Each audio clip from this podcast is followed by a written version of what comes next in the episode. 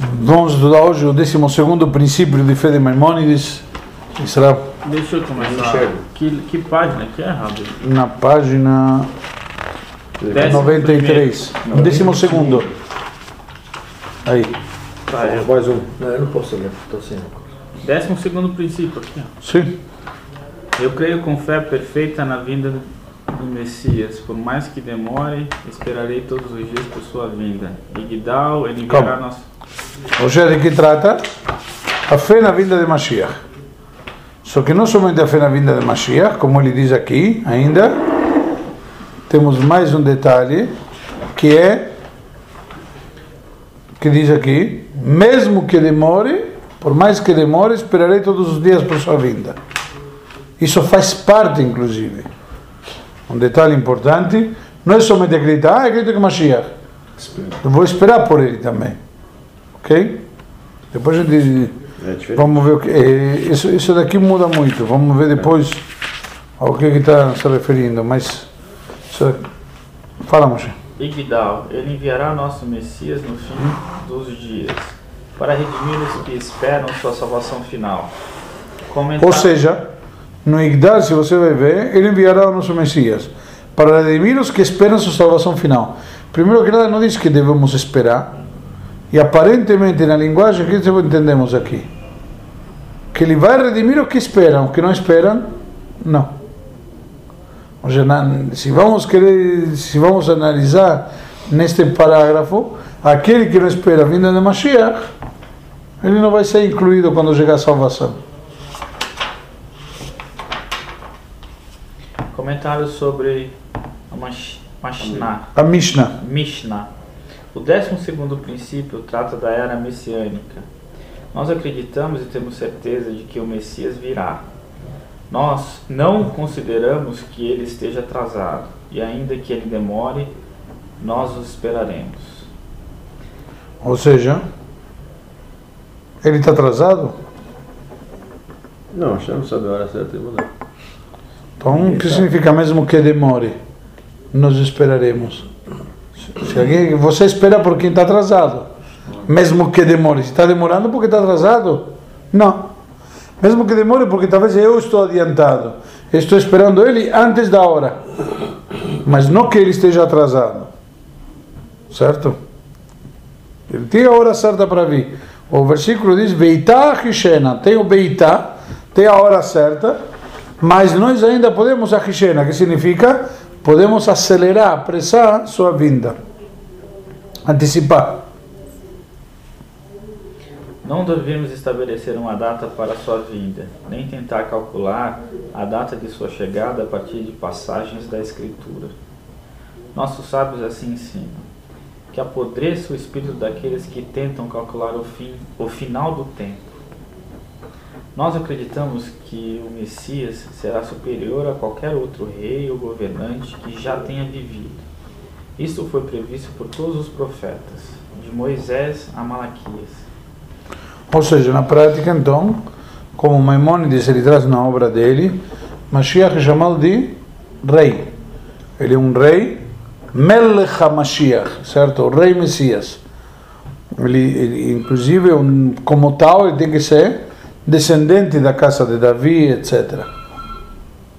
Ele está falando que a gente não, pode tentar deduzir qual a hora certa dele chegar. Sim, fazer contas. A gente faz isso. Ah, Não. Nossa era é a última está chegando. Não, mas não é que tem um dia, tem uma hora, bom, tal dia.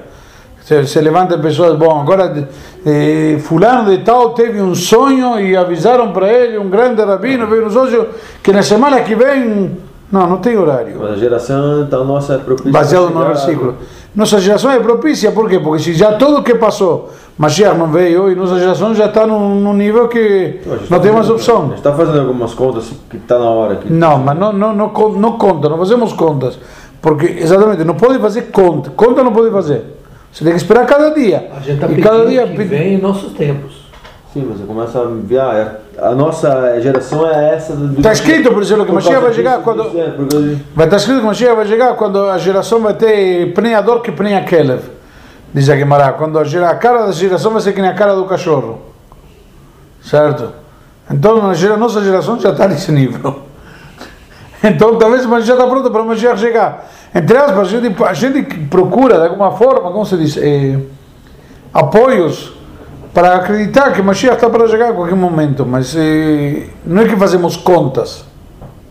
Olha, fizemos assim, está no ano tal, então está escrito assim, está escrito assado, e chegamos à conclusão, bom, nesse ano Mashiach tem que chegar. Nós desejamos que chegue. Alguém que duvide ou faça pouco caso disso, nega a própria Torá, pois o Messias é mencionado tanto no relato de Bilaam quanto no final do Deuteronômio. Neste princípio está implícita a crença de que um rei judeu só pode descender da família de Davi por intermédio de seu filho Salomão. Aquele que rejeita esta família nega Deus e seus profetas é muito forte, desculpa, Rabi, é muito forte, e principalmente essa passagem aqui, ó, que apodreça os espíritos daqueles que tentam calcular o final do tempo. Não é uma evolução, principalmente dos estudiosos, levantarem hipóteses e tentarem é, é, se aproximar, sabe? do, do tempo ou do período que seria mais óbvio a, a chegada do, do Mashiach? Entre aspas, o que você está dizendo faz sentido, porém, você pode acreditar, você tem que acreditar, você tem que esperar, mas não pode ter uma data, entre aspas, como quem diz, bom, Mashiach vai chegar 34 de, 34, 24 de abril do ano tal e tal e tal, então até ano tal e tal, não preciso fazer nada desse jeito, eu vou me, como chama, me acomodar, mas já tem uma data, então eu vou, vou, vou aprontar tudo que seja. Na véspera, faço o techuvá. Acordo de manhã, vou no mikve, acabou, mas agora pode chegar, estou pronto. Não tem kavaná aí também. É, mas é o que você está falando. Entendeu? Chega aí já era. Não, mas eu acho que também do outro lado pode ser que todos esses calculadores, que vai aparecer um monte de gente querendo fazer contas, de repente decepciona o povo, porque vai chegar a data e não vai vir ninguém. Já tem. Primeiro isso. Segundo, isso também. Mas tem uma questão também real. Mashiach é uma situação que você tem que merecer também. Ou seja, ou o Mashiach vem por duas razões. Ou porque o mundo já chegou num ponto que não tem jeito e o único que salva é Mashiach. Ou porque o mundo está tão bom que está, como chama, está pronto para a vinda de Mashiach. Já Mashiach, uma de dois, ou é o ápice. Perdão, é que eu, esses, nós, esses já nós percebemos que não vai acontecer. Não vai rolar. então agora sim, fica outra opção. Então o mundo está tão perdido que não tem, o único que salva é Mashiach. É. Na prática, a gente deve acreditar, o Rambam traz que a pessoa deve sempre se ver a si próprio como que ele está numa balança onde está todo equilibrado. Ele e o mundo inteiro está equilibrado. E uma ação que ele fizer, se quer um pensamento bom que ele tiver, ele pode fazer pender a balança para o lado do bem e traz Geulah ve'atzara lo lechol kulo e traz redenção e salvação para ele e para todo mundo. Através Então a gente tem que olhar sempre assim, olha, se eu apronto, eu trago destruição para todo mundo. E se eu faço a coisa certa, eu trago salvação para todo. Olha o que eu tenho na minha mão. Isso é livre-arbítrio. O poder de decidir, você decide poder de escolher o que vai acontecer. Através de teu ato, você está fazendo a balança aí para um lado ou para o outro. Bem propício na semana de Rosh Hashanah. Comentários sobre Sanhedrin. Sanedrin. Na era messiânica, os judeus recuperarão sua independência e retornarão todos à terra de Israel. Princípio de Maimônides, né? O Messias será um rei muito grandioso, cujo governo será em Sião, ele alcançará grande fama e sua reputação entre as nações será ainda maior que o do rei Salomão. Seu enorme senso de justiça e os milagres que realizará farão com que todos os povos se reconciliem com ele e com que todas as nações o sirvam. Qualquer um que se levante contra ele será destruído por Deus e entregue em suas mãos. Todas as passagens bíblicas que falam do Messias atestam assim o seu êxito e a nossa consequência prosperidade. Consequente, bro. Consequente prosperidade. Nada mudará na era messiânica, além do fato de que os judeus recuperarão sua independência. Nossos sábios assim ensinam. Não há diferença alguma entre este mundo e a era messiânica, exceto no que se refere à nossa dominação por outros governos. Hoje é o fato que a gente está no exílio, a gente está simplesmente subjugado às outras nações, isso é que vai mudar. Inclusive vamos nos guiar pela lei da Torá, etc. Certo? Lei que vai vigorar. Ricos e pobres, fortes e fracos continuarão a existir na era, na era messiânica. No entanto, as pessoas ganharão o seu sustento com muita facilidade e com pouquíssimo esforço conseguirão realizar muito. E isto, e isto é o que nossos sábios querem dizer quando ensinam. No futuro, a terra de Israel produzirá pão branco e mantos de fina lã. Este dito é muito semelhante a uma expressão comum que as pessoas usam quando alguém acha alguma coisa totalmente pronta. Disse então: Ele encontrou o pão assado e a comida preparada. Porém, mesmo na era messiânica, a agricultura e a colheita continuarão a existir, como afirma claramente a Escritura. Isaías: Estrangeiros serão vossos lavradores e vinhateiros. Por este motivo, o sábio, que disse que Israel produzirá pão branco, ficou irritado com um de seus discípulos, o qual entendeu essa afirmação de modo literal. Ele respondeu que de fato encontramos coisas assim, mesmo agora neste mundo. Mas até mesmo esta resposta foi dada no contexto da interpretação equivocada do discípulo e não refletia toda a verdade. Vemos que este é o caso, porque o Talmud o usa como exemplo de ensinamento.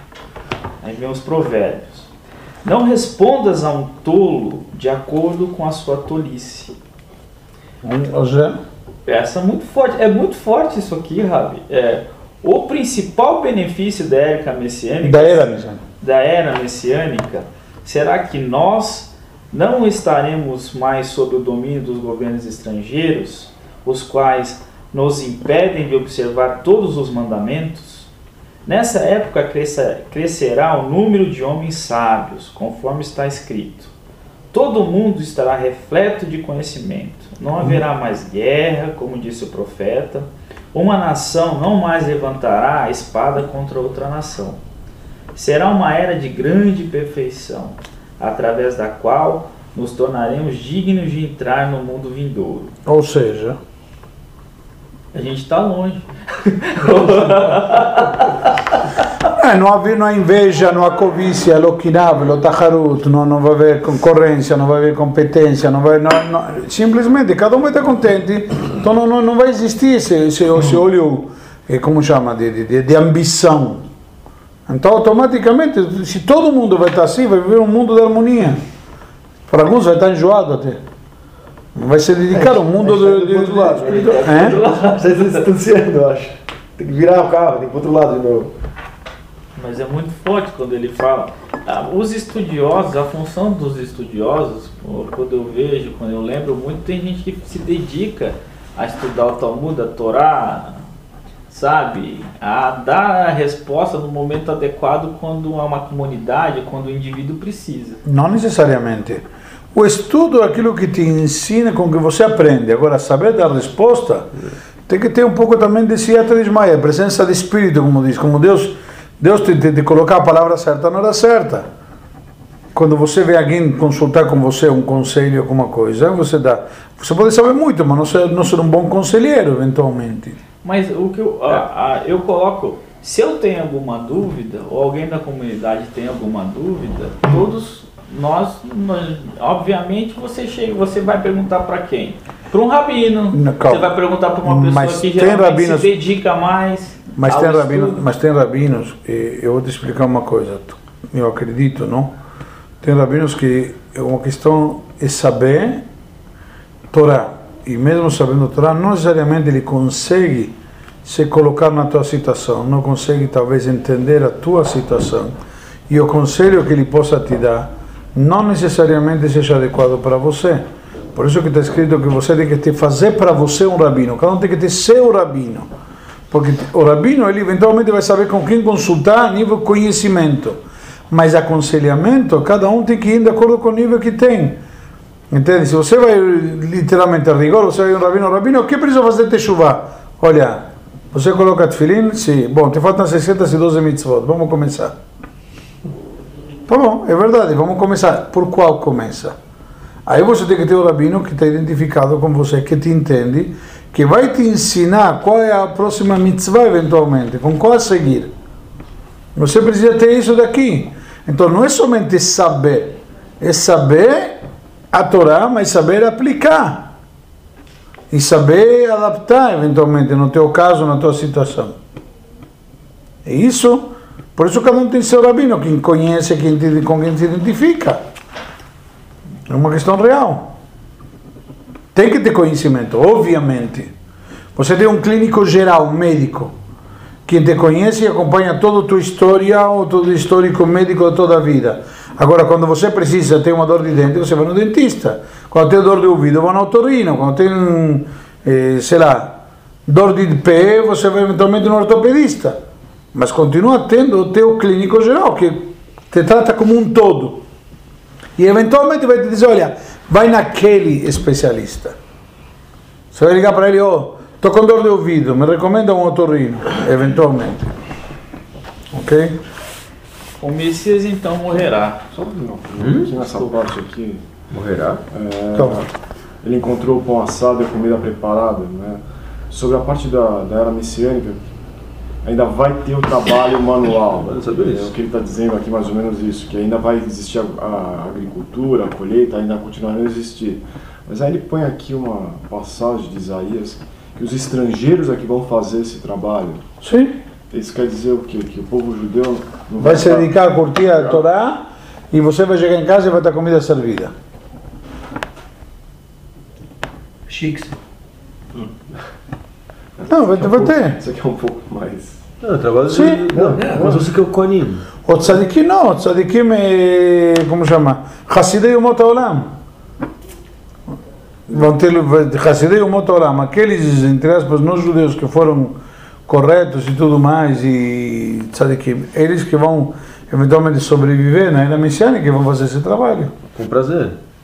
Não é, não é? Com prazer, porque estão servindo a Deus. Só foi uma dúvida. Daí foi respondido. O Messias então morrerá, e o seu filho governará em seu lugar. Este, por sua vez, será seguido pelo seu filho. O profeta fala da morte do Messias, quando diz: Não é. Ele não fracassará, nem será destruído, até que tenha estabelecido a justiça no mundo. Seu reinado, porém, durará por, meio, por muito tempo. Isto porque o período de vida do homem será amplamente estendido. As preocupações e os problemas deixarão de existir e, em consequência, as pessoas viverão muito mais. Ou seja, Mas esquentar, esquentar a cabeça é o que corta a vida. Se vamos ver aqui nas entrelinhas que está escrito, se fazer problema, ficar nervoso e tudo mais, isso que Mas abrevia a vamos vida. então. Mas precisamos continuar morrendo então. Não, a memória traz tem duas etapas na verdade. Tem a primeira, tem duas etapas na vinda de Mashiach. Eu não, eu não quero entrar porque quero que termine o assunto, mas tem duas etapas. Na primeira, Olam que minagó noeg. O mundo continua se guiando da sua maneira normal, na sua maneira habitual. Tem uma opinião que diz que esse período vai demorar 40 anos, onde ainda vai ter morte e tudo mais. Depois vai tirar isso daqui, como está escrito, vai tirar o espírito de impureza da face da terra, Aí aí, já não vai ter mais. Então, mas Mashiach morre, morre na primeira fase então. Tem, uma, tem opiniões diferentes, sim. Não necessariamente. Aí está escrito também em outro lugar que Mashiach é o primeiro de Tchiat Amitim. Entendeu? Já ele morreu, mas ele é o primeiro. Vai ter Tchiat Amitim, ressurreição dos mortos. Ele vai ser o primeiro.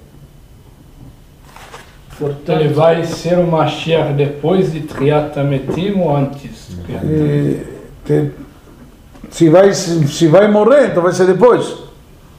Mas vai cumprir as profecias antes ou depois? Parte. Aqui é do filho dele, né? O filho fala que o O filho dele vai filho que vai governar. continuar. Ou filho ou filho? Filho, O filho. O filho. Singular. Filho. Singular. O que acontece? Filho sucessor. Tem um, inclusive tem um machlok, tem uma discussão Primogênito. eh, entre o Ramban e o Rambam, Maimônides e Nachmanides, se Mashiach é uma época ou é uma pessoa. Maimônides diz que é uma pessoa e Nachmanides diz que é uma época, era messiânica, não é necessariamente uma pessoa.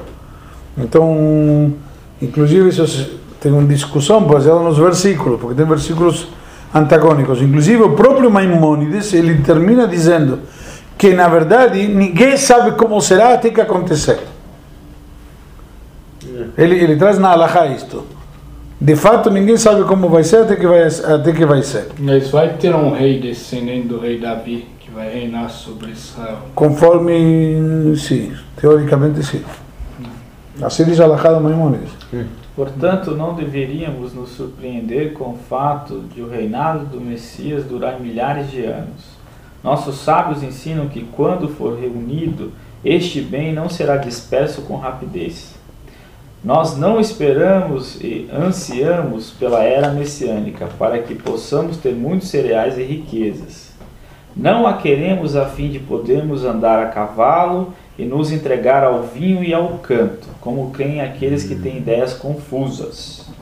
A principal razão pela qual nossos profetas e santos desejaram a era messiânica com tanta intensidade é porque ela será iluminada por uma comunidade de justos e dominada pela bondade e pela sabedoria. Ela será governada pelo Messias, que será um rei justo e honesto, de notável sabedoria e próximo a Deus. Assim fala a Escritura sobre ele. Deus lhe disse: Tu és meu filho, hoje eu te gerei.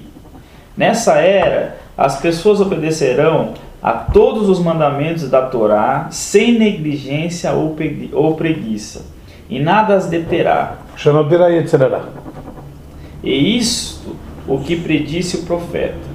O homem não ensinará mais o seu amigo e o seu irmão, dizendo: Conhece a Deus, porque todos eles me conhecerão, tanto os grandes como os pequenos.